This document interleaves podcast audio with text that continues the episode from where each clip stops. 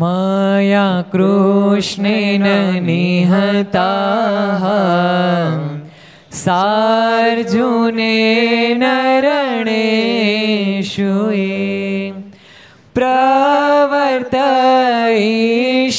प्रवर्तयिष्यन्त्यसुरा स्ते त्वधर्मं यदाक्षितो धर्मदेव तदा भक्ता अहं नारायणो मुनि जनिषे कौशले देशे भूमो हि समगो द्विज मोनिशापनृतां प्राप्ता द्रोषिं स्तात तथोद्धवम् ततो वीता सुरेभ्योः सद्धर्मं स्थापयन् ज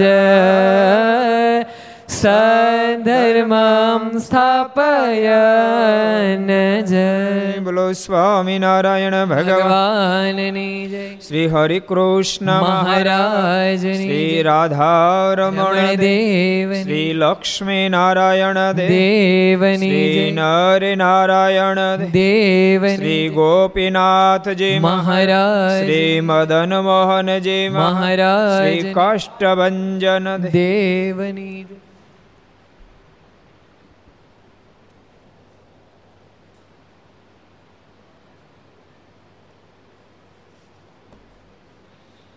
સર્વાવતારી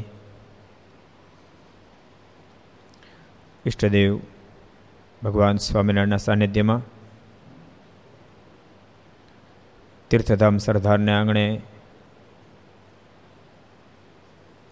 વિક્રમ સંવત બે હજાર છોતેર વૈશાખ વદ એકમ શુક્રવાર તારીખ આઠ પાંચ બે હજાર વીસ ઘર સભા અંતર્ગત શ્રી હરિચરિત્ર ચિંતામણી, લક્ષ ચેનલ, કર્તવ્ય ચેનલ સરદાર કથા યુટ્યુબ, લક્ષ યુટ્યુબ, કર્તવ્ય ટ્યુબ વગેરેના માધ્યમથી ઘેરે બેસી કથાનો લાભ લેતા સર્વે ભાઈ ભક્તો જાતે જય સ્વામિનારાયણ, જય શ્રી કૃષ્ણ, જય શ્રી જય હિન્દ, જય ભારત.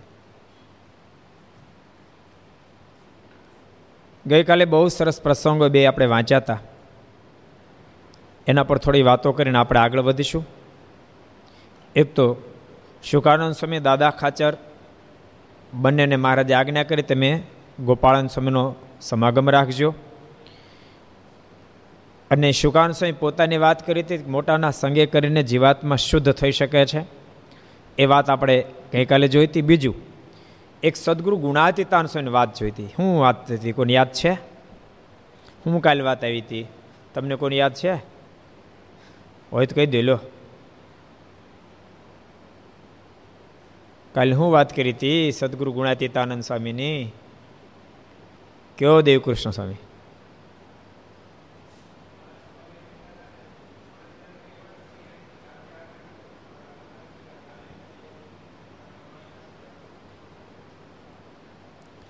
સરસ વાત કાલે જોઈ હતી જો તમે બધા ઘર સભારો જો સાંભળતા જશો હવે તમને યાદ આવી ગયું કારણ કે એને એને બાર ને બાર, ચોવીસ કલાક થાય ને ચોવીસ કલાક સુધી ન જ યાદ હોય, એટલું બધું તો ક્યાં યાદ રહે? એટલું બધું તો ન જ યાદ રહે, એમાં કંઈ તમારું વાંક નથી ને. છે કાલ વાત કરી હતી. ભાવનગર દિલીપભાઈ, બધા મોજમાં છો ને? મોજમાં રહેજો ને, ભગવાનનું ભજન કરજો, ખાલી મોજમાં નહીં રહેતા. ખાલી ખાલી, સમજાણું? ખાસ આવીને માણસ કે મોજમાં આવતી મોજ ક્યાં સુધી ટકે? ભોજનની મોજ કહેતી મોજ ક્યાં સુધી ટકે? ટકે? ન ટકે. જો ભોજનની મોજ ન ટકે, તો ભજનની મોજ તો ઠામકી ન ટકે. જેને નિત્ય મોજમાં રહેવા ભજન કરવું જ પડે. ઘણા શું કે હું ભજન કરું, પણ તમે મોજ નથી આવતી. ભજન ઉગે એમ નહીં કરતા હોય. ઉગે એમ કરો, ધ્યાન દઈને કરો, ભગવાનમાં વૃત્તિ રાખીને કરો. અને ન મોજ આવે તો કરે જાઓ. તમને ખબર? ક્યારે માણસ માંદો હતા કે મને ખાય, ખાવું ભાવતું તો ડૉક્ટર તોય ખા. ખાવું નથી ભાવતું, તોય ખા. સમજાય મારી વાત તમને? ખાવું ન ભાવે તોય ખાવ એમ ભજન કરવું ન ગમે તોય કરો. તમને ભાવતું નથી ને ખાશો ને તોય પણ એનું બ્લડ થશે. શરીરમાં શક્તિ આવશે. એમ તમને ભજન નથી ગમતું તોય કરી રાખો. એની અસર જરૂર થશે જીવમાં બળ આવશે અને જીવ કૃતકૃત્ય થઈ જશે. ભજન એક તો દેખાડો, દુનિયામાં કૃતકૃત્ય થયો હોય. એક તો દેખાડો, ભજન વિના કોઈ કૃતકૃત્ય થયો હોય. અને એ કૃતકૃત્ય થયો હોય તો કેવું હોય? ખબર એ તો જગતની રીતિ છે ને? નથી કહેતા એટલે કેમ છો જલસા? એ તો એક એક ભાષા છે જલસા. કોઈ દી ભજનના સાચો જલસો આવી જ ન શકે. માટે જેને પણ મહાલૌકિક જલસો જોતો હોય, એને ભગવાનનું ભજન કરવું પડે કરવું પડે ને? કરવું જ પડે. ગમે તોય કરવું પડે, ન ગમે ને તોય કરવું પડે. ન ગમે તોય કરશો તો ધીમે ધીમે ધીમે કરતા ગમવા માંડશે. ધીમે ધીમે કરતા શું થાય ખબર છે? આપણને ભગ આપને આપણને ભગવાન ગમે કે ન ગમે? સમજજો આપણને મોજ નથી થતી જેથી કે આપણને ભગવાન ગમે કે ન ગમે, પણ આપણે ભજન કરવા મળશું એટલે ભગવાનને આપણે ગમવા મળશું. આપણે ભગવાનને ગમવા મળશું, પછી ભગવાન કૃપા દ્રષ્ટિ કરશે, એટલે આપણને ભગવાન ગમવા માંડશે. એટલે મોજ આવે તોય ભજન કરજો, નો મોજ આવે તો ભજન કરજો. એક દાડો એવો આવશે, તમને મોજ આવશે આવશે ને? આવશે જ. માટે બધા ભગવાનના ભક્તો ખૂબ ભજન કરજો. ગઈકાલે બહુ સરસ વાત આવી હતી. મહારાજ કીધું, ગુણાતીતાનું સ્વયં પધારે. એટલે એમ કીધું સ્વામીને સાદડી નાખી આપો. ત્યારે મહારાજ કે, એની મોટપ સાદડીથી નથી. માને આ દુનિયાની સત્તાથી સ્વામીની મોટપ નથી. અને ભગવાનના ભક્તો યાદ રાખજો, આ દુનિયાની સત્તાથી, આ દુનિયાની સામર્થ્યથી, આ દુનિયાની કોઈ પણ મોટપથી મોટપ છે મોટપ તો ક્યાં સુધી ટકવાની બપ? ક્યાં સુધી ટકવાની? દહ વર વી વર, પચીસ વર, પચાસ વર, પંચોતેર વર્ષ પછી આપણે જ નથી ટકવાના મોટો ક્યાં ટકવાની હતી. માટે ભગવાનના ભક્ત, ખરેખરા ભગવાનના ભક્ત અને ખરેખરા સંત, આ દુનિયાની મોટપથી પોતાની જાતને મોટી કોઈ સમજતા જ નથી. ભગવાનના ભગતે ન સમજે થારા સાધુ કે સમજે? ખરેખરા ભગવાનના ભગત હોય, ઠાકોરજીની કૃપા હોય, એનું પ્રારબ્ધ જોર કરતો તો ધમધોકાર ફેક્ટરી હાલતી હોય. સરસ, ઓડી ગાડી હોય બે પાંચ કરોડનો બંગલો હોય તોય પણ પોતાની જાતની ઈચ્છી કરીને ક્યારેય ભાગશાળી સમજતા નથી. ને આને ઓરિજિનલ સત્સંગ સમજાણો કહેવાય. સમજાય બાકી સારી ફેક્ટરી હાલે ને સારી ગાડી મળી જાય સારો બંગલો મળી જાય, એથી કરીને પોતાની જાતને ભાગશાળી સમજી બેસે. અને કૃતકૃત્ય સમજી બેસે તો એને ખામી છે. એને ખામી ફેક્ટરી જરાક ધીમી પડશે એટલે મોજ મારી જાય એની. પણ ભગવાન વતે જ એને મોટ મનાણે છે. એને કોઈ દી મોટપ ભંગ થાય નહીં. એની મોટપને કોઈ ટાળી શકે નહીં. આ વાત એમ જ છે. વેરાભાઈને પહેલાં તો ધાડપડ હતો, પ્રસિદ્ધ પ્રસંગ. ધાડપાડું હતા, પણ એને જ્યારે સત્સંગ થયો મારની મોજ ચડી, તો ચારસો વીઘા જમીન હતી ને એક ફેર એવી કોરોના જેવી બીમારી આવી. તે ઘરના વીસ જણા બધા ધામમાં ગયા, ચારસો વીઘા જમીને વી ગઈ. અને કોઈ કે કીધું કે વેરાભાઈ તમે તો દુઃખીને રાળિયા થઈ ગયા. એ કે કોણ કે દુઃખી? ભાઈ, બધું બધા પ્રાર્થ લઈને આવ્યા અને પ્રાર્થ પ્રમાણે બધા ગયા. મને તો ભગવાન સ્વામિનારાયણ મળ્યા ને ત્યાંથી હું તો મોજમાં જ છું. એ એક ભગવાનના ભગતને જો આ સ્થિતિ નિર્માણ થઈ જાય, તો પછી ભગવાનના સાધુ નિર્માણ હોવું જ જોઈએ. જો દુનિયાની મોટપ મળે કદાચ. માનો કોઈ વિદ્વાન થઈ જાય કોઈ વક્તા થઈ જાય, કોઈ સંગીતકાર થઈ જાય, કોઈ ગાયક થઈ જાય, કોઈ મોટા મંદિરના મહંત થઈ જાય. એથી કહીને પોતાની જાતને કોઈ દી મોટી સમજતા નહીં. ને તો એકાદ કથા નહીં મળે ને તે લંગા ગયેલા રીંગણા જેવા થઈ જાઓ. જો કથાથી જ મોટપ માનીએ છીએ વક્તાથી જ મોટપ માનીએ છીએ, તો. વક્તા પદથી મોટપ માનીએ છીએ, તો. વિદવત્તાથી મોટપ માનીએ છીએ, તો. મહંતાથી મોટપ માનીને મહંતા વી જાય, તો ઢીલા ઢપ થઈ જવાય. એટલે આ દુનિયાની કોઈ મોટપથી આપણી મોટપ નથી. ભગવાન મળ્યા અહીંથી કરીને મોટા. દેવજી ભગત શું કીધું હતું ઋષિ ભગત આંબા ગામને. કીધું હતું ને. એટલે કીધું, એટલે એટલે કોઈક સંન્યાસ મહાત્મા આવી ગયા. ગરીબ સ્થિતિ બિચારા વાજનો રોટલો અને હારે પાણી પીતા જાય, બોલો. અને પાણી પીતા પીતા ભોજન કરતા હતા, રોટલો ને પાણી પીતા હતા.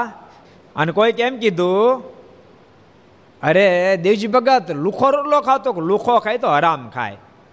તો પણ બીજું કાંઈ છે નહીં. તો હું તો કળે કળે સ્વામિનારાયણ સ્વામિનારાયણ સ્વામિનારાયણ બોલતો જાઉં છું, ખાતો જાઉં છું. લુખો તો તું ખાતો હોઈશ. એ કેટલી બધી મોજ છે કહો. અને મહારાજથી કેટલી બધી મોટા મનાણી છે જીવમાં ઉતારજો વાતને, સમજાણું? આ વસ્તુ એમ જ છે. આ બધી વસ્તુને જીવમાં ઉતારતા જજે ભક્તો. આ દુનિયા જો મારની ઈચ્છા હોય તો મોટા કરે, ન કરે એમ નહીં. મારેની મરજી હોય તો મોટા કરે. એની મરજી ન હોય તો કાંઈ નહીં. પણ જો આ દુનિયાની મોટપથી જ મોટપ મનાણી હોય, તો તો બધું વિખાઈ જાય. મહારાજ બહુ સરસ વાત કરી. મહારાજ કે સદગુરુ ગુણાતીતાનંદ સ્વામીનું મોટપ એ સાદડીથી નથી. અને તમે બહુ પૂર્ણ કર્યા હોય તો પૂર્ણના પ્રતાપ આ દુનિયાને મોટપ મળે. મોટપ મળે. ભક્તો પૂર્ણના પ્રતાપે આ દુનિયાને મોટપ મળે. ભગવાનની કૃપા થાય ને, ત્યારે આધ્યાત્મિક મોટપ મળે. ભગવાનમાં પ્રીતિ બંધાવા રૂપી મોટપ મળે, ભગવાનમાં નિષ્ઠા થવારૂપી મોટપ મળે, ભગવાનની પ્રશાંતારૂપી મોટપ મળે. જ્યારે પરમાત્માની કૃપા થાય ત્યારે. માટે એવી મોટપની અપેક્ષા રાખવી, એવી સરસ કાલ વાત આવી. હવે આ નવો એક પ્રસંગ લઈએ.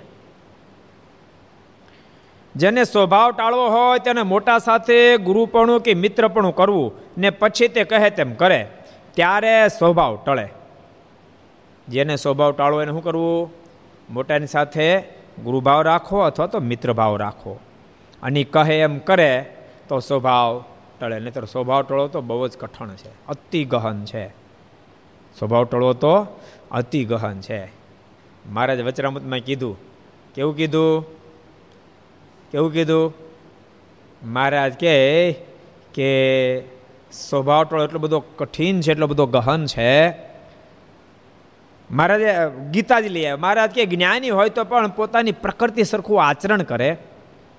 એના ઉપર કાંઈ નિયમ લાદવામાં આવે તો ભગવાનને ભગવાનને અર્જુને કીધું. કે કૃપાનાથ એના પર કોઈ નિયમ લાદવામાં લાદવામાં આવે તો ભગવાન કે, નિગ્રહ કેમ કરી શકી? નિગ્રહ શું કરે? નિગ્રહને પણ ઉથલાવી નાખે, નિયમને ઉથલાવી નાખે. તો કેમ ટળે? તો કે કેનાર સાથે અતિશય પ્રીતિ હોય એના વચનમાં પૂર્ણ વિશ્વાસ હોય પોતાને પૂર્ણ શ્રદ્ધા હોય તો સ્વભાવ ટળે. કેટલા વચનામું છે? કોણ કહે છે? કોણ કહે છે? કોણ કહે છે? કયો પ્રભુ ચરણદાસજી? કેટલામું? મધ્યનું સાડત્રીસમું વચનામું છે. લો. સ્વભાવ ટાળવા માટે ઘેર છે ને ડાયરી રાખજો. લખી લેજો, ક્યારેક તમને કામ લાગશે. ઘર સભા જેટલા સાંભળો છો ને, બધા ડાયરી રાખજો. કાલ મેં સહજ સંતોને ફોન કર્યા બધી જગ્યાએ આપણા સંતો છે ને ભાવનગર ને મહુવાન મુંબઈ ને જગન્નાથપુરી. તો કે અમે ડાયરી રાખીએ જ છીએ કે.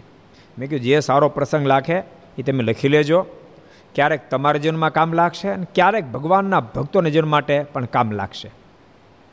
બહુ સરસ પ્રસંગ આપણે જોતા હતા કે મધ્યના સાડત્રીસમાં વચનામતમાં મારે સ્વભાવ ટાળવાની વાત લખી છે. નહીતર સ્વભાવ છે ને તો બહુ ભયંકર. સમય વાતો મેં વાત લખી. કહી દઉં? કહી દઉં? તમે કદાચ સાંભળી તો હશે જ. એ એક ડોશીમાને ચોરી કરવાનો સ્વભાવ. ચોરી કરીને એને રહે નહીં. મોટી મોટી દીકરો થયેલો, એકનો એક દીકરો. જાન જવાની એટલે છોકરાએ કીધું, માને કે માં હું તને જાનમાં નહીં લીધો વરાજો વરની માને કે તને જાનમાં નહીં લીધો તો ગજબ થાય. વરની મા તો બિચારી કરગરવા માંડી બેટા, તું હુકામ મને નહીં લઈ જા. સાંભળ તો એકનો એક દીકરો છો, મોટી મોટી દીકરો થયો, કેટલાય મારા કોડ છે તને પરણાવવાના, અને મને નહીં લઈ જા તો ના તને નહીં લીધો પણ શું વાંધો? તો તું ચોરી ના કર. તો નહીં હું ચોરી કરું. ડોશી જ્યારે બહુ ના પાડી પછી લઈ ગયા. પણ બન્યું એવું આમ બધું પરણેતર તો પૂરું થઈ ગયું. પણ પૌણેતર પૂરું થયા પછી તમે બધા પરણ્યા હશો એટલે પૌણેતર તો કલાક, બે કલાક કેટલું હાલે? બે કલાક હાલતો ને ફેરા બધું વિધિ.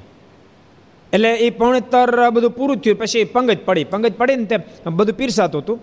પીરસાતા પીરસાતા છાશ પીરસવાનો પ્રારંભ થયો. છાશની તાજી દોણી, હાવ નવી દોણી. એ વર્ણિમાં જોઈ ગઈ. એટલે એના મનમાં સંકલ્પ થયો, ઓહો કેટલી સરસ તાજી દોણી. આને જો લઈ ગયા તમે ટાટ હિમ જેવી છાશ થાય. અને એનું ભાગ જોર કરતું છે ને, તે પીરસતા પીરસતા અડધી છાશ પીરસ, અડધી બાકી હતી. અને પીરસનારા જે હતા એ લોકો ત્યાં મૂકી દોણી અને કાંક લેવા ગયા. અને દોણી લઈને ખાડીમાં હંગરી દીધી, બોલો. વરણીમાં હંગરી દીધી. અને પછી તે હંગરી રાખી અને પછી જાન ઉપડી. વરાજનમાં તો વરાજના ગાડામાં બેહે એટલે ગાડું હાલ્યું ને તો ઓલી રોદો આવે ને? એટલે રોદો આવે એમાં ઓલી છાશ છલકાય. એટલે એનો ઝલક ઝલક અવાજ આવે. એટલે બધા કહેવા માંડ્યા, શું ઝળકે છે? શું ઝળકે છે આ? ત્યારે વરાની, વરાજાએ પૂછેલા શું ઝળકે છે? ત્યારે ડોશી કહે બેટા તારી માના લખણ ઝળકે છે. કે બીજું કાંઈ નથી ઝળકતું. સ્વભાવ એટલા ભયંકર છે. જોકે ભગવાન સ્વામિનારાયણ તો સ્વભાવ ટાળવા માટે ભક્તો બહુ પ્રયાસો કર્યા. કથા વાર્તાઓ કરી કરી કરી કરી માણસ, માણસના તો ટળાવી નાખ્યા. એ ઘોડાનો સોવા પડી ગયો હતો. એનો હતો ટળે એમ સામે વાતો લખ્યું, ઘોડાનો. બોલો. ઘોડો પડખ્યો કોક નહીં પાટું મારે. પવન આવે તો પાટું મારે. બોલો. પવન આવે તો મારો પાટું મારે. એક દાડો ભગવાન સ્વામિનારાયણને કોઈ કીધું, મારા ઘોડો પાટું બહુ મારે. મારે ત્યાંનો આપણે સ્વભાવ છોડાવી દઈએ અને મારે ખુરશી નાખીને બેઠા.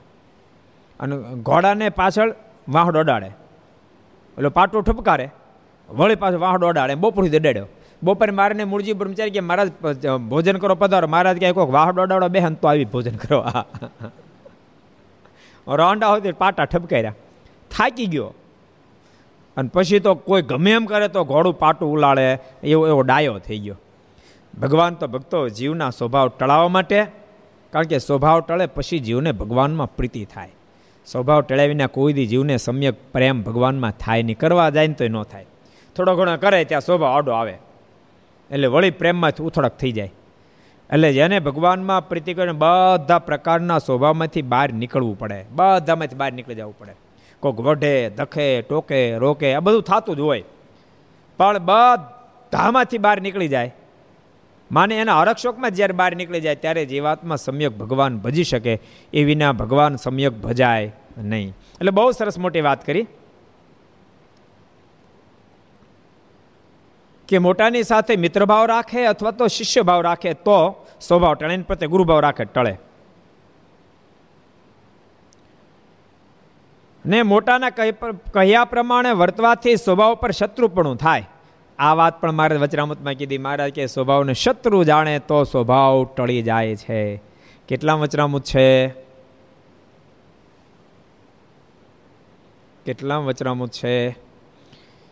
સરદાસ કોજી મધ્યના પંદરમાં વચનામૃતમાં મહારાજે કીધું છે. કેટલામાં? મધ્યના પંદરમાં વચનામૃત મહારાજે કે સ્વભાવ ટળી શકે છે. ક્યારે ટળે કેમ ટળે તો એની સાથે શત્રુભાવ રાખે. તો મહારાજ કે સ્વભાવ ટળી શકે છે.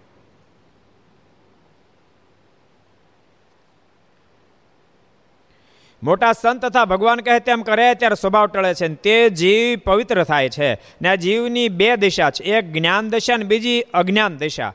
તે બે દિશાઓ જ્યારે મોટાનો સમાગમ થાય ત્યારે સમજાય છે, એક જ્ઞાન દિશા અને બીજી અજ્ઞાન દિશા, બે દિશા છે. અને અજ્ઞાન દશા, તે જ્ઞાન દશા તે શું? તો ભગવાનમાં જોડાવ તથા ભગવાન સંભાળવા. જો જ્ઞાન દશાને કહેવાય. જ્ઞાન દિશા, અજ્ઞાન દિશા બે દિશા છે. અને ભૂલતા નહીં. જ્યારે જ્ઞાન દિશા પકડાય, ત્યારે દિશા પકડાય. અજ્ઞાન દિશા જ્યાં સુધી છે, ત્યાં સુધી જીવાત્માને વિષયમાં સુખ મનાય. વિષયની પ્રાપ્તિમાં સુખ મનાય. એ અપ્રાપ્તિમાં દુખ્યો થઈ જાય. જ્યારે જ્ઞાન દિશા પકડાય, ત્યારે ભગવાનમાં હેત થાય. ભગવાનમાં પ્રતિબંધ થાય ભગવાનની અન્યને નિષ્ઠા બંધાય. મારું ભજન કરવાનું મન બહુ થાય. સત્શાસ્ત્ર વાંચવાનું મન થાય. સંત સમાગમ કરવાનું મન થાય. સત્સંગ કરવાની અભિરુચિ જાગે. મંદિરે જવાની ઈચ્છા થાય. પૂજા કરવાની ઈચ્છા થાય. માળા ફેરવાનું મન થાય. ત્યારે સમજવું જ્ઞાન દિશા પ્રગટી રહી છે. આ વસ્તુ આમ જ છે ભગવાન ભક્તો સમજ્યો જ્ઞાન દિશા પ્રગટી છે કે અજ્ઞાન દિશા એ દુનિયા કે એનું એનું રિઝલ્ટ નહીં, તમે પોતે નક્કી કરજો. કે મારી અંદર જ્ઞાન દિશા પ્રગટી રહી છે કે અજ્ઞાન દિશા પ્રગટી રહી છે? આપણને ભગવાનમાં હેત વધે છે, ઘટે છે. આપણને સત્સંગમાં અનુરાગ થાય છે કે વૈરાગ થાય છે? પોતે તપાસ કરજો. અને નક્કી કરજો, જો દુનિયા રિઝલ્ટથી કોઈ દી જીવતા નેતર ઉપાધિનો પાર નહીં રહે. સમજાણું? પોતે રિઝલ્ટ નક્કી કરજો. મને એમ થાય છે કે લાય, નવરો બેઠો તો ભક્તિ ચિંતામણી ખોલું, લાય બે પ્રકાર અત્યારે વાંચી નાખું. આમ સંકલ્પ થાય છે?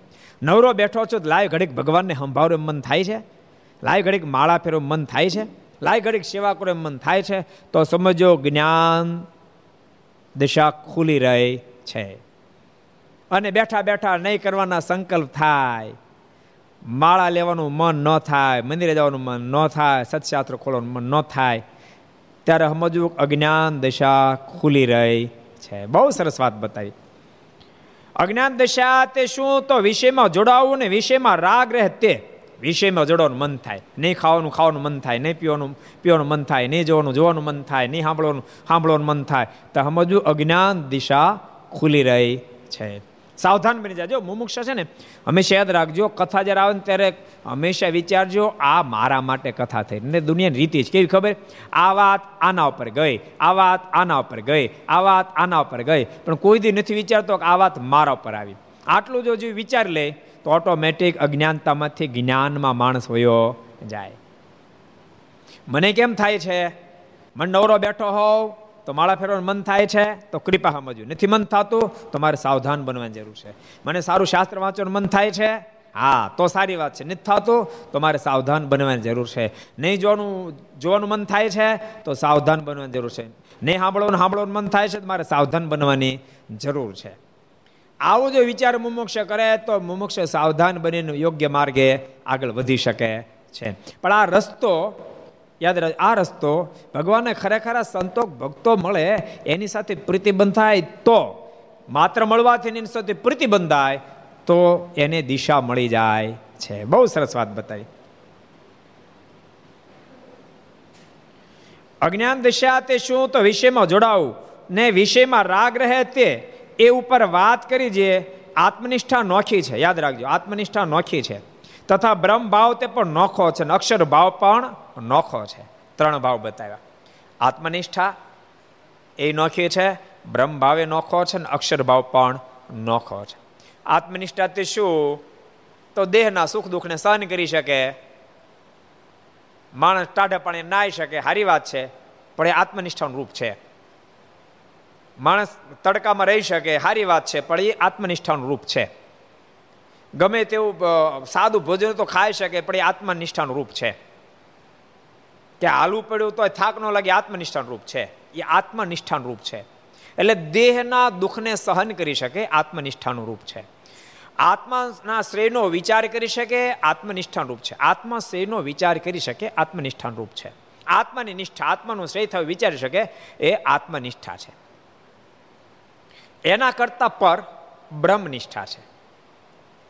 બ્રહ્મનિષ્ઠા એટલે દેહના સુખ થકી ઓલો વિચાર છે. વિચાર અમલમાં આવી ગયો અને સ્થિતિ બંધાય. દેહના સુખની સામે દ્રષ્ટિ જ ન રહે અને આત્માના સુખ માટેનું કાર્ય થાય એને બ્રહ્મ સ્થિતિ કહેવાય. પણ બની શકે સાધન કરતા કરતા આ બ્રહ્મ સ્થિતિ પ્રાપ્ત થાય પણ ખરી. દાખલા તરીકે અશ્વત્થામાં બ્રહ્મરૂપ બન્યો હતો. બ્રહ્મરૂપ બન્યો એટલે આત્મસત્તા રૂપ રહેવું. હજુ પરમાત્માનો સંબંધ થયો કે ન પણ થયો? ભગવાનનો સંબંધ થયો કે ન પણ થયો? એથી પર અક્ષર સ્થિતિ છે. એથી પર અક્ષર ભાવ છે. ન અક્ષરતી તે અક્ષર, જેનો નાશ જ નથી. એવી સ્થિતિ. માને માયા થકી પર સ્થિતિ. માયા થકી પર સ્થિતિ છે. અને અક્ષર ભાવમાં ભક્તો સમજણ કેવી હોય? અક્ષર ભાવમાં સમજણ કેવી હોય? અક્ષર ભાવમાં સ્થિતિ એવી હોય ને સમજણ એવી હોય? હું બ્રહ્મરૂપ છું, અક્ષરરૂપ છું, મારી અંદર પ્રગટ પરમાત્મા બિરાજી રહ્યા છે. અક્ષરધામ શું છે? અક્ષરધામની મધ્ય ભગવાન શ્રી હરિ બિરાજી રહ્યા છે ભગવાન બિરાજ અક્ષરધામનું મધ્ય છે એમ વચરામત મહારાજ કીધું. એટલે એમ માને કે મારા સ્વરૂપની અંદર પ્રગટ મહારાજ બિરાજી રહ્યા છે. એવી જે ભાવના, એવી જે સમજણ એને અક્ષર ભાવ કહેવામાં આવે છે. એટલે પહેલું આત્મનિષ્ઠા, બીજો બ્રહ્મ ભાવ. બ્રહ્મ ભાવની અંદર પરમાત્માનો સંબંધ, જો બ્રહ્મ ભાવમાં અક્ષરભાવમાં એટલો જ ફરક છે, બ્રહ્મ ભાવમાં પરમાત્માનો સંબંધ ન પણ હોઈ શકે. એને જો ભગવાનનો સંબંધ એટલે અક્ષર અક્ષર સ્થિતિ બંધાઈ ગઈ. અક્ષર ભાવ સ્થિતિ બંધાઈ ગઈ. એટલે ભગવાનના ભક્તને પહેલાં આત્મનિષ્ઠા દ્રઢ થાય, એટલે દેહના સુખ દુઃખને સહન કરે અને આત્માનું શ્રેય થયો વિચાર કરે. એ વિચારમાંથી પછી બ્રહ્મ સ્થિતિને પ્રાપ્ત કરે. પછી અક્ષર ભાવ સુધી પહોંચી શકે છે. તે બધું સત્પુરુષમાં હેત થયા વિના ઓળખાય નહીં. આ જેમ જેમ સત્પુરુષમાં હેત થાય તેમ તેમ જીવને વાત ઓળખાય છે.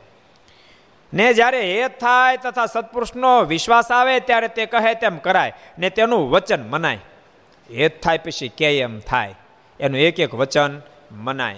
અને વચન મનાય ત્યારે જીવાત્મા સ્થિતિને પ્રાપ્ત કરી શકે છે. વચન માનવું બહુ કઠણ છે. થોડું એવું છે કે બધું દેહને સુખ થાય જ વચન મળે, ત્યારે કઠણ પણ વચન પડે.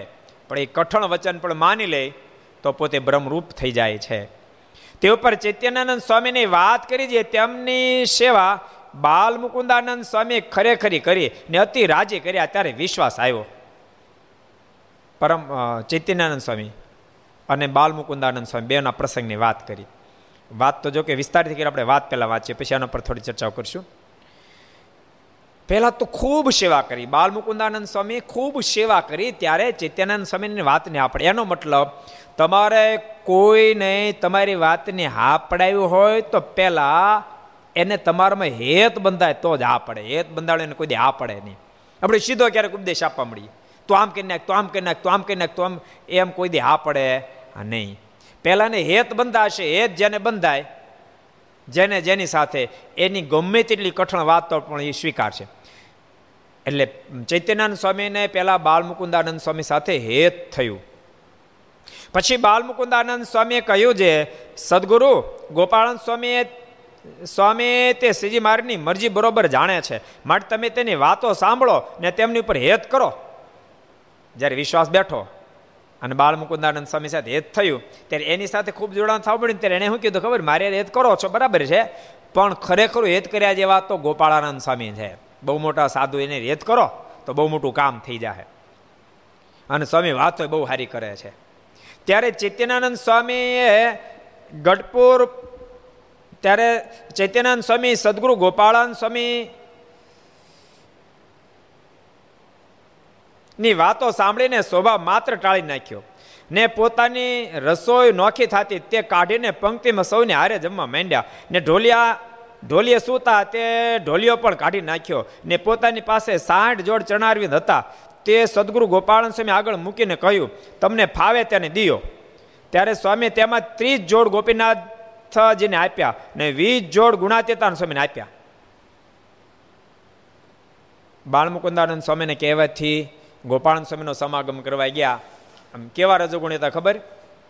ચાંદીથી મઢેલા ઢોલિયા પર હોવા જોઈએ અને શીરો જમતા જમતા એમ કે ગળે હલવાય છે, એમ બોલો. આવા સ્વાદ્ય હતા. પણ સદગુરુ ગોપાળન સ્વામીનો સમાગમ કર્યો સ્વામી ખંડન કરતા કરતા કરતા ભક્તો, વિષય ખંડન કર્યા સિવાય કોઈ દી ટળતા નથી એમ સદગુરુ ગોપાલ સ્વામી વાતમ લખ્યું. વિષયનો દોષ નથી. જાણી છે ટળતા કેમ નથી? સ્વામી કે વિષયનું ખંડન કર્યા સિવાય કોઈ દી ટળે નહીં. ખંડન કરવાથી, માને એના દોષનું દર્શન કરાવવાથી વિષય ટળે છે, એની અંદર એટલે આશક્તિ ટળે છે. એવી સ્વામી વાતો ગોપાલ સ્વામી વાતો કરતા હોય હું બાકી રાખે, કહો. એ મોટા મોટા સંતોની સ્થિતિ. ભક્તો, એની એની વાત માત્રથી જે વાતમાંની કાયા પલટ થઈ જાય. પણ ભૂલતા નહીં બધા ન થાય, એમાં હેત બંધાય તો થાય.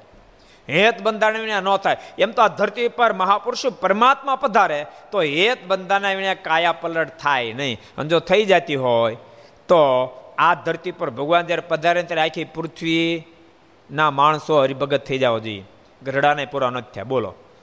ગરડાને પૂરા ન થયા. સમજો ગરડાને પૂરા ન થયા અને ક્યાં રાજસ્થાનમાં લાડુદા ન્યાજથી આવીને મારાના સાધુ થયા. અને જેમ ભગવાન સ્વામિનારાયણ કાયમ કરે, ક્યાં એમપીમાંથી દિનમણી શર્મા આવીને સાધુ થયા. ક્યાં શેખ જનકપુરી ન્યાથી શેતાન સ્વામી સાધુ થયા? ક્યાં કુરુક્ષેત્ર ન્યાથી સુરત મુનિ આવીને સાધુ થયા? તમને સમજાય, ક્યાં અયોધ્યા ન્યાથી આનંદાન સ્વામી આવીને સાધુ થયા? ક્યાં જગન્નાથપુરી ન્યાથી આવી નૃષ્યાનંદ સ્વામી સાધુ થયા? અને ગરડાવાળા ન થયા, બોલો. સમજાય તમને? પ્રીતિ બંધાય પ્રીતિ બંધાય તો જીવનમાં ફેરફાર થાય. પ્રીતિ વિના કોઈ દી ફેરફાર શક્ય બની શકે નહીં. પ્રીતિ વસ્તુ એવી છે કે માણસના જીવનને બદલી શકે છે. ભગવાનના ભક્તો યાદ રાખજો, પ્રીતિથી જે પરિણામ આવે, એ ઓર્ડરથી ન આવે. પ્રીતિથી આવતી ઓર્ડરથી ન ઓર્ડરથી આવતો જ પોલીસ મારી તોડી નાખે છે. તો માણસ સુધરી જવું જોઈએ ક્યાંય તમે સાંભળ્યું કે પોલીસે માર્યો બહુ એટલે એકાંતિક ભગત થઈ ગયો સાંભળ્યું? હે? અને સાધુ કોઈને લાફો માર્યો કે સાંભળ્યું? સાધુ કોઈને લાફો ન માર્યો તો હજારો ભરાડીઓને ભક્ત બનાવી દીધા. મારાને સમકાલીન સમયમાં જુઓ, પોતે માર ખાધો. ગુણાતીતાન સ્વામી પોતે માર ખાધો. પોતે માર ખાધો. ઉગા ખુમરનો પોતે માર ખાધો એણે ઉગા ખુમાણને માર્યા નહીં. પણ ઉગા ખુમાણને ભગત બનાવી દીધા. સદગુરુ ગોપાલ સ્વામી પોતે માર ખાધા. કૃપાન સ્વામી પોતે માર ખાધો. મુક્તાન સ્વામી પોતે માર ખાધો. પરંતુ કોઈને માર્યા વિના એણે મહાન ભક્તો બનાવી દીધા. એટલે ઓર્ડરથી ભક્તો કામ નથી બનતું.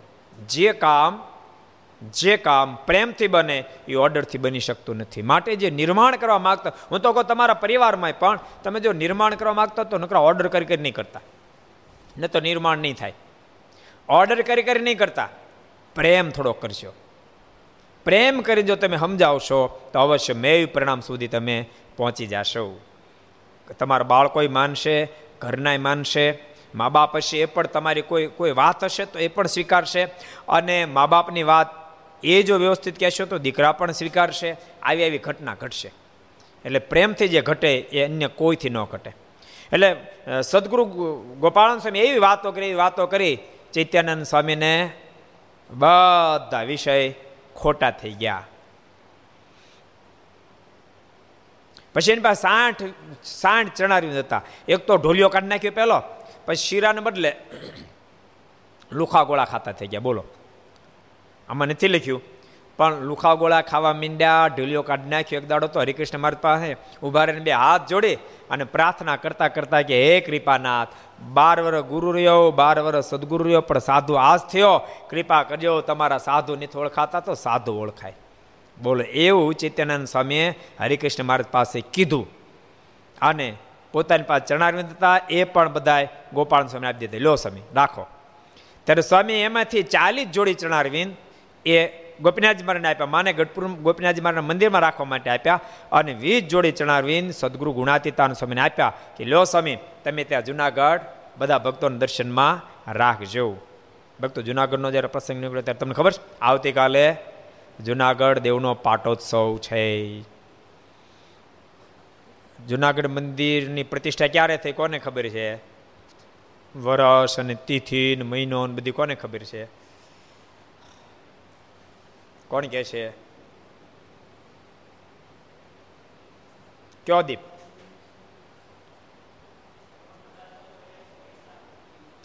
સંવંત અઢારસો ચોર્યાસી વૈશાખ વદ બીજ. યાદ રાખજો તમે. સંવંત અઢારસો ચોર્યાસી વૈશાખ વદ બીજ. તે દાડે મહારાજે રાધરમણ દેવ, રણસોત્રી કમરા સિદ્ધેશ્વર મહાદેવની સ્થાપના કરી. મહારાજે વચન આપ્યું હતું ને? કૈલાસપતિ અને ભવાની દેવી જ્યારે સાથો આપવા માટે આવે, તમે અમને સાથો આપ્યો, એ બદલામાં અમે જુનાગઢ જ્યારે ગુજરાત ધરતી પર જાશું જુનાગઢ મંદિર બંધાવશું, ત્યારે અમે તમારી સ્થાપના કરીને સદૈવને માટે લાડવા ખાતા કરી મૂકશું, એવું વચન આપ્યું એ વચન મહારાજે સાર્થક કર્યું. એટલે આવતીકાલે પાટોત્સવ છે. જોકે ભક્તો અત્યારે કોરોના ચાલે એટલે કોઈ ભક્તોને જવાની એન્ટ્રી નથી. પણ ભક્તો લક્ષવાળા બધે પગી જાય એ કાલે પગી જવાનું, એટલે લાઈવ લક્ષ ચેનલમાં કરવામાં આવશે. એટલે ઘેર બેઠા ભક્તો, સમય સમય શું છે? છ વાગે સ્ટાર્ટ છ વાગે સ્ટાર્ટ થઈ જાય. પાટોત્સવનો અભિષેક વગેરે છ વાગે સ્ટાર્ટ થઈ જાય અને કેટલા વરે થયા? કોણ ગણતરી કરી શકશે? કેટલા વરે થયા? ચોર્યાસી. આ કઈ હાલે છોતેર. કઈ નાખો છો હિસાબ. કેટલા થયા? ગણિત કોનું પાકું છે?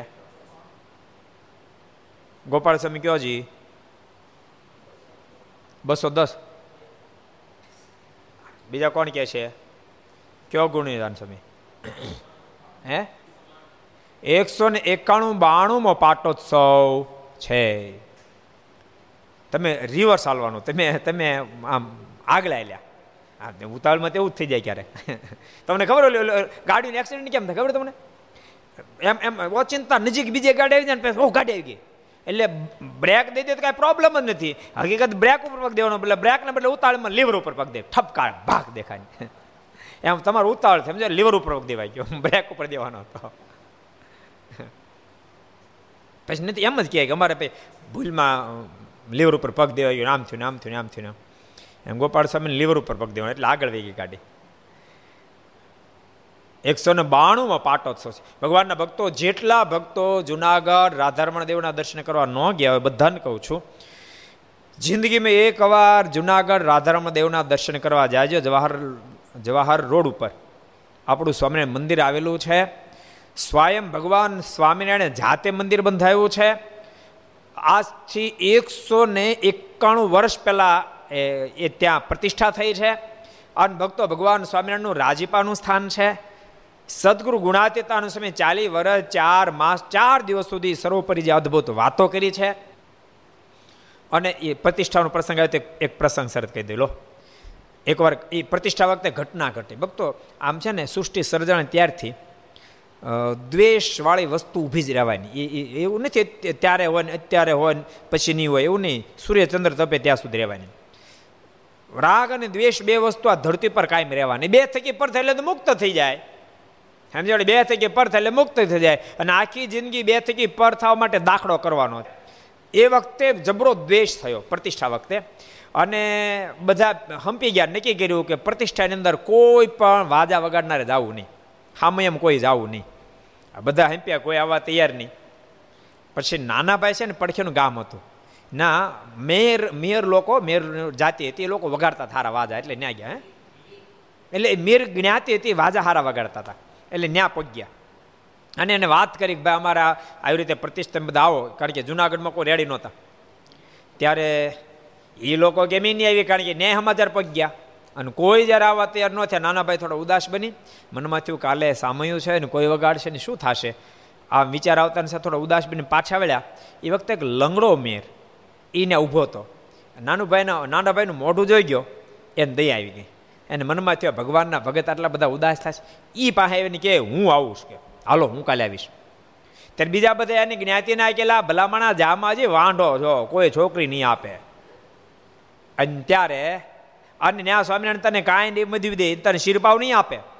આવા શબ્દો કીધા. તેમ છતાં આ લંગડે મેરે કીધું, હું તો જરાક પગ લંગડાતો હતો. હું તો જવાનો. અરે, કદાચ કોઈ કન્યાને પાખી જિંદગી એમને મરી જાય કુવારો, હું તો જવાનો. કે, અને બીજે દિવસે આવ્યો. અને એને એને વાજા એવા વગાડે, વગાડતો તો એક જણ પણ એમ લાગે જણ હો જણા વગાડતા હોય. એવી એની અંદર ઠાકોરની શક્તિ મૂકી એનો એનો વાજોનો અવાજ એવો મહારાજ મૂકી દીધો, હો જણા વગાડતા એવું લાગે. ભવ્યતાથી આ આખી નગરયાત્રા પૂરી થઈ. અને પછી મહારાજ જ્યારે મંદિરે પહોંચ્યા, એટલે નાના ભાઈ એને લઈને મહારાજ પાસે મહારાજ કે, મહારાજ, આ અહીંયા વાજા વગાડવા માટે આવ્યો. આટલું જ્યાં બોલ્યા ત્યાં તો મહારાજે પોતાના માથા પર પાગ ઉતરીને માથા પર પહેરાઈ દીધી. અહીં નાના ભાઈ બોલે પહેલાં કારણ કે ભગવાન તો તનકી જાણે મનકી જાણે જાણે ચીટકી ચોરી. એને કાંઈ કહેવા દેવું પડે નહીં, માથે પાગ પહેરાઈ દીધી. અને પછી નાના ભાઈ વાત કરી, મહારાજ, આખી જ્ઞાતિનો વિરોધ કરીને આવ્યો છે. અને મહારાજ, એના એના કેટલાય ઘરના સંબંધી બધાએ કીધું, એના સંબંધી બધાએ કીધું તું જાયશ હજી વાંઢો છો, કોઈ કન્યા નહીં આપે. એ વખતે મારાના મોઢામાં શબ્દ નીકળ્યા, માગ, આજ તારા પર રાજી થયા છે તું જે માગી આપ્યું ત્યારે ભગવાન સ્વામિનારાયણ કે કૃપાનાથ, મને ક્યારેય પણ અયોગ્ય ઘાટ ન ઉઠે મારા પર કૃપા દ્રષ્ટિ કરો. અને ભગવાન સ્વામિનારાયણ બોલ્યા આજે આ થાંભલાને ઘાટ થાય તને થશે. તને આખી જિંદગી કોઈ દી ઘાટ નહીં થાય. અને તારો અંતકાળ જ્યારે આવશે ત્યારે હું પોતે તને તેડવા માટે એકલો નહીં. આ હામાં એમ લોકો હતા નહીં બધા દેખાશે, બધાને તેડવા માટે આવીશ. અને સંપ્રદાયનો ઇતિહાસ કે એનો અંતકાળ જ્યારે આવ્યો ત્યારે ભગવાન સ્વામિનારાયણ હજારો ભક્તો લઈ અને તેડવા માટે આવ્યા પોતાના ધામમાં લઈ ગયા. ભગવાનને માટે કર્યું તો ભગવાને એ જુનાગઢનો પ્રસંગ છે. એટલે બધા ભક્તોને કહું છું, ભક્તો, ઘણી ફેરી આપણે ગઢપુર વડતાલની વાત કરી, પણ પાટોત્સવ જ્યારે જુનાગઢનો આવ્યો છે, ત્યારે જુનાગઢનો મહિમા ભક્તો અપરંપાર છે. શ્રીજી મહારાજ બહુ ફેરી જુનાગઢ પધાર્યા છે અને મહારાજે જુનાગઢ જો કોઈ જાય એના પર રાજીપો દાખ્યો, સદગુરુ ગુણાતીતાન સ્વામીને કીધું કે તમે જાઓ છો, માટે જાઓ, અમે તમારા જમાન. તમારા જમાન. જમાન એટલે જામીન. સ્વામી, તમે જે સંકલ્પ કરશો, બધા સંકલ્પ અમે પૂરા કરશો અને અમે જામીન. અને સ્વામી, તમારી વાત જે સાંભળશે, તમારા દર્શન કરશે, એની પણ મુક્તિ મેં કરશે મેં તમે જામીન. સ્વામી, તમે જાઓ. એટલે એવો જુનાગઢ દેશ છે. જુનાગઢ દેશની અંદર ભક્તો સાતસો તો ગામો છે આપણા.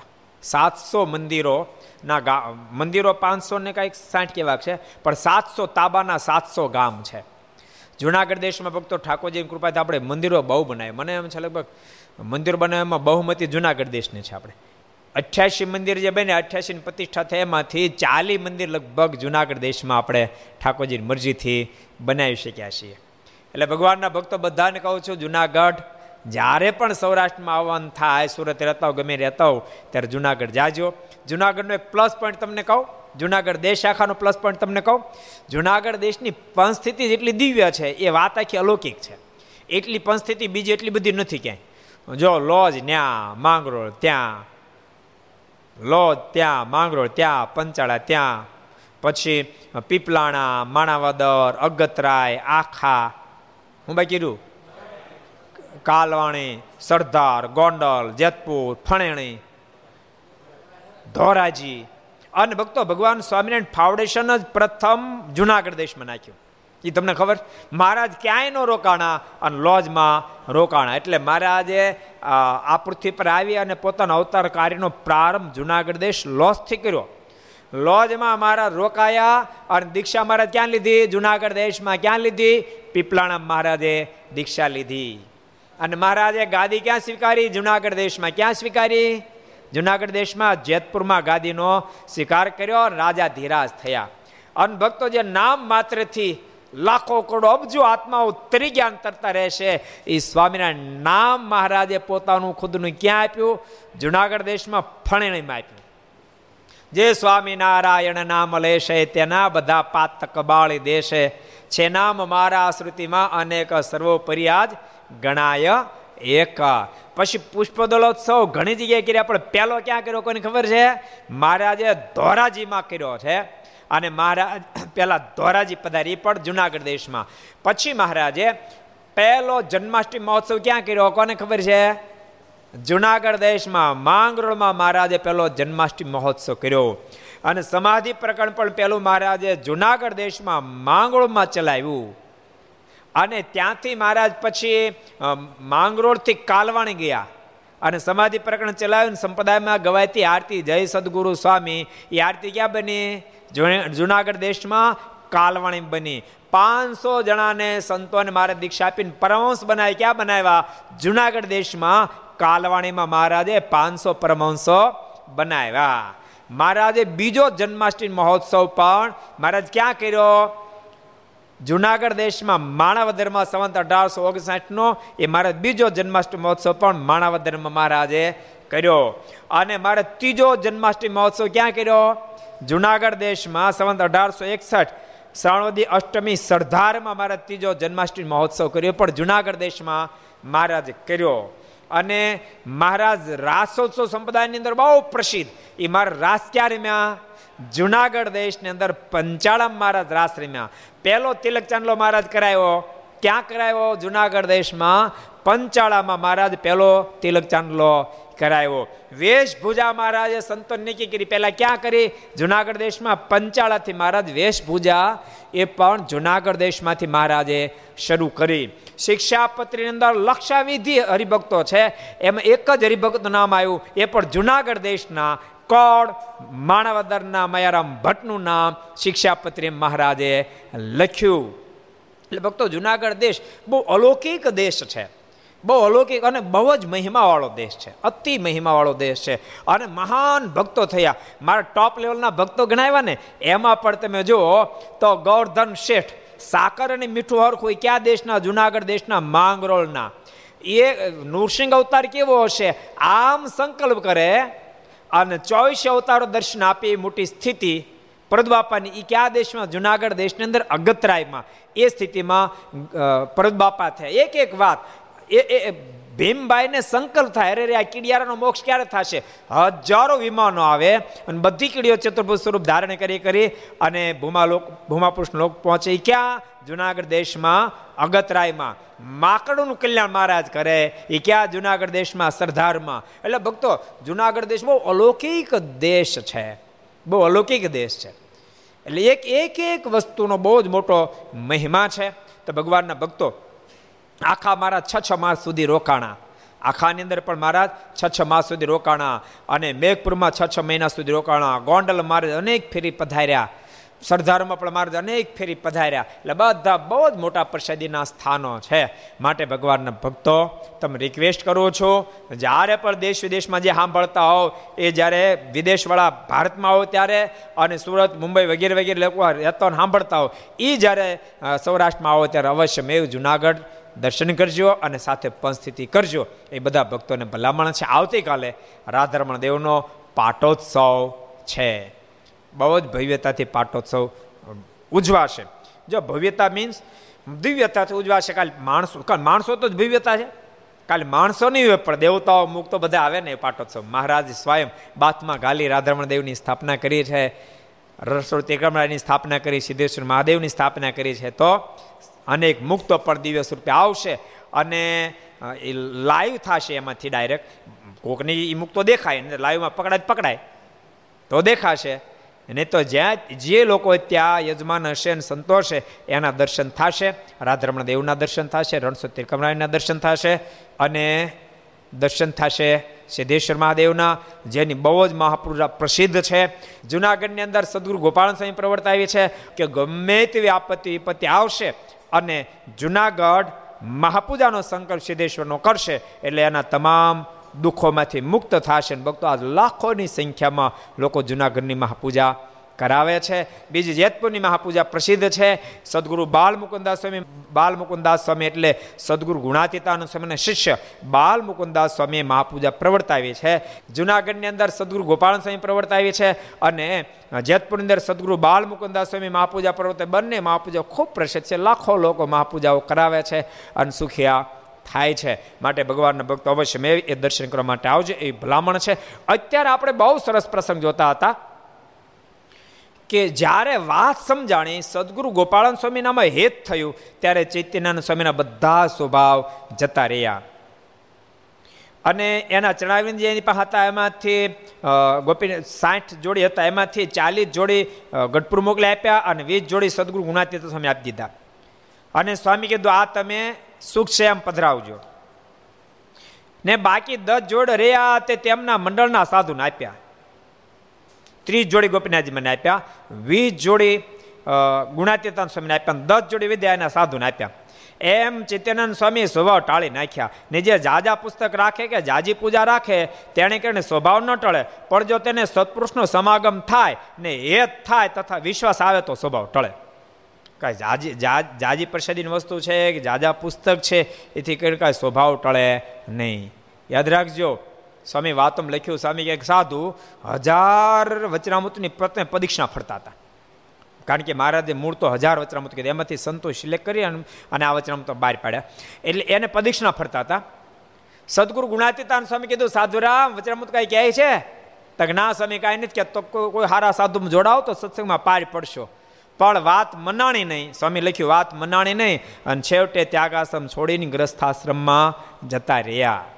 માટે ભગવાનના ભક્તો સત્સંગ કર્યા સિવાય, સંત સમાગમ કર્યા સિવાય, જીવના સ્વભાવ ન ટળે અને સ્વભાવ ન ટળે ત્યાં સુધી કોઈ દી સુખ્યો થાય નહીં. સ્વભાવ ત્યારે ટળે કે કહેનારના વચનમાં પૂર્ણ વિશ્વાસ અને પ્રીતિ હોય તો સ્વભાવ માત્ર ટળી જાય છે. તે ઉપર બાળકનું દ્રષ્ટાંત દીધું જે બાળકને મા બાપ ઉપર હેત ખરું, પણ વિશ્વાસ નહીં. પણ તે બાળક જ્યારે મોટું થાય ત્યારે તેને હેત અને વિશ્વાસ થાય. તેમ ત્યાગી તથા ગ્રસ્તને જ્યારે જ્ઞાન થાય ને મોટાનો વિશ્વાસ આવે, તથા હેત થાય ત્યારે પ્રકૃતિ ટળી જાય. છે.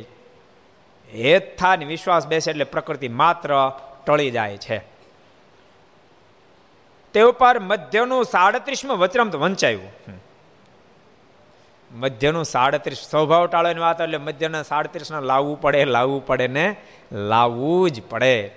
કારણ કે સ્વભાવ ટાળવાનું શિરમોળ એ વચનામૃત છે.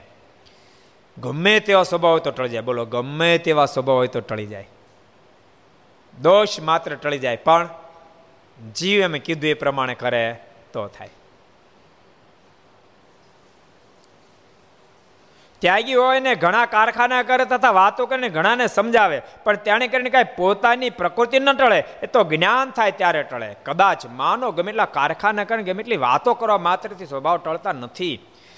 સ્વભાવ ટાળવા માટે કાં તો જીવ જોડવો પડે ને કાં તો સ્વભાવને શત્રુ માનવો પડે. બે જ રસ્તા છે. યાદ રાખજો. બે, એક રસ્તો મહારાજ મધ્યના પંદરમાં બતાવ્યો, અને એક રસ્તો મહારાજે બતાવ્યો મધ્યના સાડત્રીસમાં. બે જ રસ્તા છે. કાં તો પોતાના પોતાનો સ્વભાવ એને શત્રુ મનાય તો ટળી જાય, અને કાં તો જોડાણ થાય તો ટળે. ત્રીજો રસ્તો નથી. પણ ભક્તો, પોતાનો સ્વભાવ, પોતાને શત્રુ મનાવો, એ બહુ કઠણ કામ છે. એને માટે સંત સમાગમ કરે ને ત્યારે ખબર પડે, આ સ્વભાવ મારો શત્રુ છે, એને હું મિત્ર માનું છું. ત્યારે જ એને જ્ઞાન થાય છે. અને જ્ઞાન થાય ત્યાં જીવાત્મા ભવસાગરને પાર ઉતરી જાય છે. માટે ભગવાનના ભક્તો પહેલી વાત સમજજો. એટલી જ વાત આજનો કહેવાનો હેતુ એવો હતો કે દુનિયાને ગમે એટલા સુખ સાહેબીઓ મળે, તેમ છતાંય ભગવાનના ભક્તને એમાં હાશકારો ન થવો જોઈએ. ન મળે એથી કરીને મન ઉદાસ ન થવું જોઈએ. જીવને ભગવાનને ખરેખર સંતો સાથે જોડવો જોઈએ અને એ પછી વઢી દખીને જે કે એ વચ્ચેને સત્ય માનવા જોઈએ તો જીવાત્માનો સ્વભાવ માત્ર ટળી જાય અને જીવ પરમ સુખને પામી જાય છે. એવી સરસ વાત ગોપાળન સ્વામી અને ચૈત્યનારાયણ સ્વામીના પ્રસંગના માધ્યમથી અહીંયા અને ચરણદાસ સ્વામીએ લખી છે. રૂગનાથ ચરણદાસ સ્વામી એટલે સદગુરુ ગોપાળન સ્વામીના શિષ્ય મહાપુરુષદાસ સ્વામી. યાદ રાખજો, મહાપુરુષદાસ સ્વામી અને બાલ મુકુંદાસ બાલ મુકુદાસ સ્વામી, એ બંને મિત્ર હતા. એ બંને મિત્ર હતા. અને બે ઉપર ગુણાતીતાન સ્વામીનો રાજીપો અને સદગુરુ ગોપાળન સ્વામી પણ રાજીપો બેના રાજીપાથી બેને સાધુ થયેલા. ગોપાળન સ્વામીની હેતી હતી ત્યાં સુધી મહાપુરુષદાસ સ્વામી એ ગોપાળન સ્વામીની સાથે રહ્યા અને ગોપાળન સ્વામીની હેતી પછી જુનાગઢ આવીને રહ્યા. અને એથી વધારે કહું તો સદગુરુ ગુણાતીતાનંદ સ્વામી સાથે અતિશય હતું અને સ્વામીએ જતા જતા પોતાના બસો શિષ્યો હતા એમાં દસ મંડળ બાંધ્યા. એમાં મહાપુરુષદાસ સ્વામીનું પણ એક મંડળ બાંધી આપ્યું. એટલે એને મંડળધારી બનાવ્યા. બા મહાપુરુષદાસ સ્વામીને અને એ મહાપુરુષદાસ સ્વામીના શિષ્ય એટલે રૂગનાથ ચરણદાસ સ્વામી રૂગનાથ ચરણદાસ સ્વામી મૂળ હાટીના માળિયા એનો જન્મ હતો. હાટીના માળિયા હતા અને પોતે ઠક્કર લુહાણા જ્ઞાતિમાં જન્મ્યા હતા. જો કે ભક્તો, ઠક્કર જ્ઞાતિમાં સાધુ બહુ માપે થયા છે, પણ જેટલા થયા એટલા તમારે જોરદાર થયા. કારણ કે બાલ મુકુંદાસ સ્વામી પણ બાળ મુકુદાસ સ્વામી પણ ઠક્કર જ્ઞાતિમાં જન્મ્યા હતા ક્યાં ગામમાં જન્મ્યા હતા કોણ કહે છે? બાલ મુકુંદાસ જન્મસ્થાન કયું? કયો ઋષિક ભગત? કાળજ. એટલે કાળજમાં સ્વામીનું જન્મસ્થાન છે. મોસાળમાં સ્વામીનું જન્મ જન્મ થયો હતો, એટલે સ્વામી પણ બહુ મોટા સાધુ થયા. અને આ બાજુ રૂગનાથ ચરણદાસ સ્વામી પણ બહુ મોટા એવા તો ઘણા બધા ભક્તો. ધ્યાની સ્વામી પણ ઠક્કર જ્ઞાતિમાં જન્મ્યો તો. એટલે ઘણા બધા ઠક્કર જ્ઞાતિમાં જન્મેલા બહુ મોટા મોટા સંતો થયા. અને અત્યારે અમારા મંડળમાં પણ એક ઠક્કર જ્ઞાતિના છે. એ મોટા સાધુ થવાનો એક નાના સાધુ નહીં થાય, અત્યારથી જ ગુણ એવા છે. નીલ ભગત છે નીલ ભગત? અમેરિકા બોન છે, અમેરિકા જન્મ. એક એક એક ભગત મને ક્યાં બોન હું?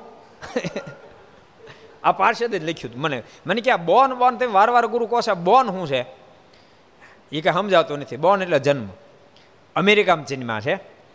પણ ઠક્કર જ્ઞાતિમાં જન્મા પડે. એટલો ડાયો પાર્ષદ છે. બહુ મોટા સાધુ થાય. અને ભક્તો સંપ્રદાયની સેવા પણ. જો કે ભક્તો ક્યાં, કોણ જેની એને અરે કાંઈ કાંઈ જાજો મતલબ નથી. જન્મ્યા પછી જીવન કેવું જીવે, એની સાથે મોટો મતલબ છે. માટે ભગવાનના ભક્તો ખૂબ દિવ્ય જીવન જીવજો. એ બધા ભક્તોને ભલામણ છે. જેથી કરી ભગવાનના બહુ જ રાજીપાના પાત્ર બનો અને મારીની ગોદમાં બેસી શકાય. એ બધાય ભક્તોને ભલામણ છે. અને ભક્તો તમને વારે વારે કહું છું, ઘર સર્વ તમે સાંભળો છો. બીજાને પણ પ્રેરણા કરજો, કોઈને એકાદ શબ્દ અડી જાય તો કામ થઈ જાય. કારણ કે ભક્તો અત્યારે ઘર ઘર, ઘરમાં એટલા બધા સંઘર્ષો ચાલતા હોય છે. બહુ સંઘર્ષો ચાલતા હોય છે. નાની નાની ગેરસમજને કારણે બહુ મોટા સંઘર્ષો ચાલતા હોય. કોઈ સાથે બેસે નહીં. પણ ઘર સભાના માધ્યમથી તો બેસતા થશે ને તો સંઘર્ષો બધા વિરામ પામી જશે. કદાચ બાપાએ બે શબ્દો કીધા કીધા સાંભળી લેવાના. ક્યારેક દીકરો બોલો રજોગુણ બિચાર વર્તન બોલાઈ ગયું થાકીને કંટાળીને આવ્યો અને તમે કીધું બોલાઈ ગયું તો બોલાઈ ગયું બોલાઈ ગયું પણ એની સાથે વેર નહીં બાંધશો નહીતર ક્યારેક કેવું થાય, હું સાસુ તો મારી એમ બોલી જ કેમ? અરે બોલી તો બોલી, પણ એ બોલ્યા પછી બેટા બેટા તમે કરશો, તો એને પશ્ચાતાપ થાય ને તમારી પાસે બે મીઠા આહુડા પાડીને કહેશે બા, મારી ભૂલ થઈ ગઈ. હું તમારી સામે આવું માર ન બોલવું જોઈએ પણ બોલાઈ ગયું. એવા એવા વિનય વિવેક આવશે. એને બધા ઘરના સદસ્ય સાથે બેસી અને ઠાકોરજીનું ભજને કરી શકશો અને ઠાકોરજીનો ધરાલો પ્રસાદ ભોજન પણ સાથે બેસીને કરી શકશો. માટે બધા ભક્તોને ભલામણ છે, ઘર સભા તમે ભરજો. બીજાને પણ ઘર સભાનું કહેજો. તમારા સગા સંબંધી મિત્ર મંડળ, એમાં એકાદાને જો વાત સમજાઈ જાય, એકાદાને સમજાઈ જાય તો બેડો પાર થઈ જાય. બિચારો કોકને હા પડી જાય તો બેડો પાર થઈ જાય. માટે બધાને ભલામણ મારી છે. આપણે ઘણા બધા જીવાત્માને ભગવાન ઓળખાવાય ના છે એને ઓળખાઈને ભગવાનને આપણે રાજી કરવાના. ભગવાન ભજે રાખવાના, બધો માગ ઠાકોરજી કરે. બાકી કોઈ પ્રકારની ચિંતા રાખવાની નહીં, ટેન્શન નાખવાનું, બધું મારા માથે. વજન આવે ને બધો ઠાકોરજી પર નાખીએ એ તો વજન ઉપાડવા વખત સમર્થ આપણે ક્યાં તેવડેથી ઉપાડી ગઈ આપણે દબાઈ જાય ભલામણ વજનમાં. માટે માથે વજન લેવો જ નહીં, બધો ઠાકોરજી માથે હળુક દઈને મૂકી દેવો. એ ઉપાડી શકે એટલા સક્ષમ છે. એટલે ભગવાનને કરતા સમજી અને પરમાત્મા પર વજન મૂકશો તો ઠાકુરજી આપને હળવા ફૂલ કરી દેશે. માટે બધા ભગવાનના ભક્તો ખૂબ ભજન કરજો અને બીજાને પણ ઘર સભાની ભલામણ કરજો. એ શબ્દોની સાથે અત્યારે આપણે કથાને વિરામ આપીએ છીએ. સાથે સાથે દેશ અને દુનિયામાં કોરોનાથી અબજો લાખો લોકોના મૃત્યુ થયા છે. એ તમામના આત્માને પણ પરમાત્મા શાંતિ આપે અને લાખો લોકો અત્યારે એ રોગથી પીડાઈ રહ્યા છે. એ પણ બિચારા એમાંથી મુક્ત થાય. અને જે લોકોનું કોરોના નથી, એની રક્ષા થઈ. ભગવાનને પ્રાર્થના કરી. આવો પાંચ મિનિટ આપણે ધન કરીએ. સ્વામી નારાયણ નારાયણ નારાયણ. સ્વામી નારાયણ નારાયણ નારાયણ. સ્વામી નારાયણ નારાયણ નારાયણ. સ્વામી નારાયણ નારાયણ નારાયણ. સ્વામી નારાયણ સ્વામી નારાયણ. સ્વામી નારાયણ સ્વામી નારાયણ. સ્વામી નારાયણ સ્વામી નારાયણ નારાયણ સ્વામી નારાયણ સ્વામી નારાયણ સ્વામી નારાયણ નારાયણ નારાયણ સ્વામી નારાયણ નારાયણ નારાયણ સ્વામી નારાયણ નારાયણ નારાયણ સ્વામી નારાયણ નારાયણ નારાયણ સ્વામી નારાયણ સ્વામી નારાયણ સ્વામી નારાયણ સ્વામી નારાયણ નારાયણ સ્વામી નારાયણ સ્વામી નારાયણ સ્વામી નારાયણ સ્વામી નારાયણ સ્વામી નારાયણ નારાયણ નારાયણ સ્વામી નારાયણ નારાયણ નારાયણ સ્વામી નારાયણ નારાયણ નારાયણ સ્વામી નારાયણ નારાયણ નારાયણ સ્વામી નારાયણ સ્વામી નારાયણ નારાયણ સ્વામી નારાયણ સ્વામી નારાયણ સ્વામી નારાયણ સ્વામી નારાયણ સ્વામી નારાયણ સ્વામી નારાયણ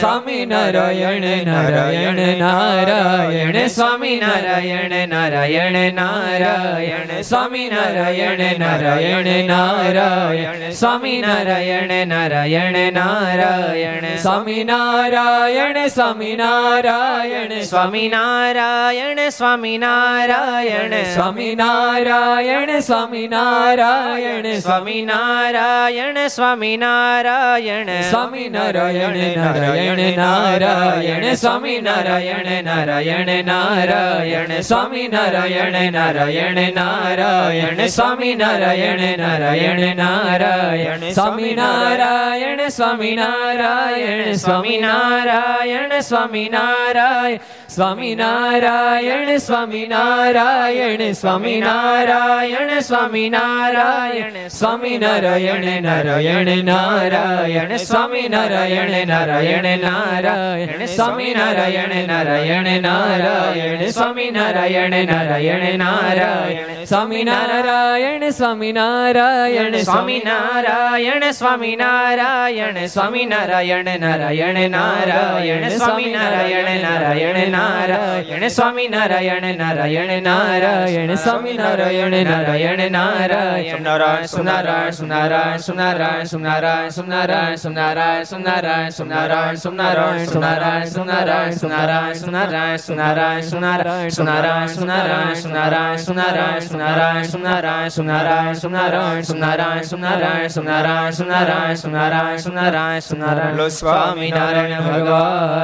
હરે કૃષ્ણ મહારાજ શ્રી રાધા. રમણ દેવ લક્ષ્મી નારાયણ દેવ શ્રી નર નારાયણ દેવ ગોપીનાથજી મહારાજ શ્રી મદન મોહનજી મહારાજ શ્રી બાલકૃષ્ણ લાલ શ્રી રામચંદ્ર ભગવાન શ્રી દેવ ઓમ નમઃ. પાર્વતી પતે હર હર મહાદેવ હર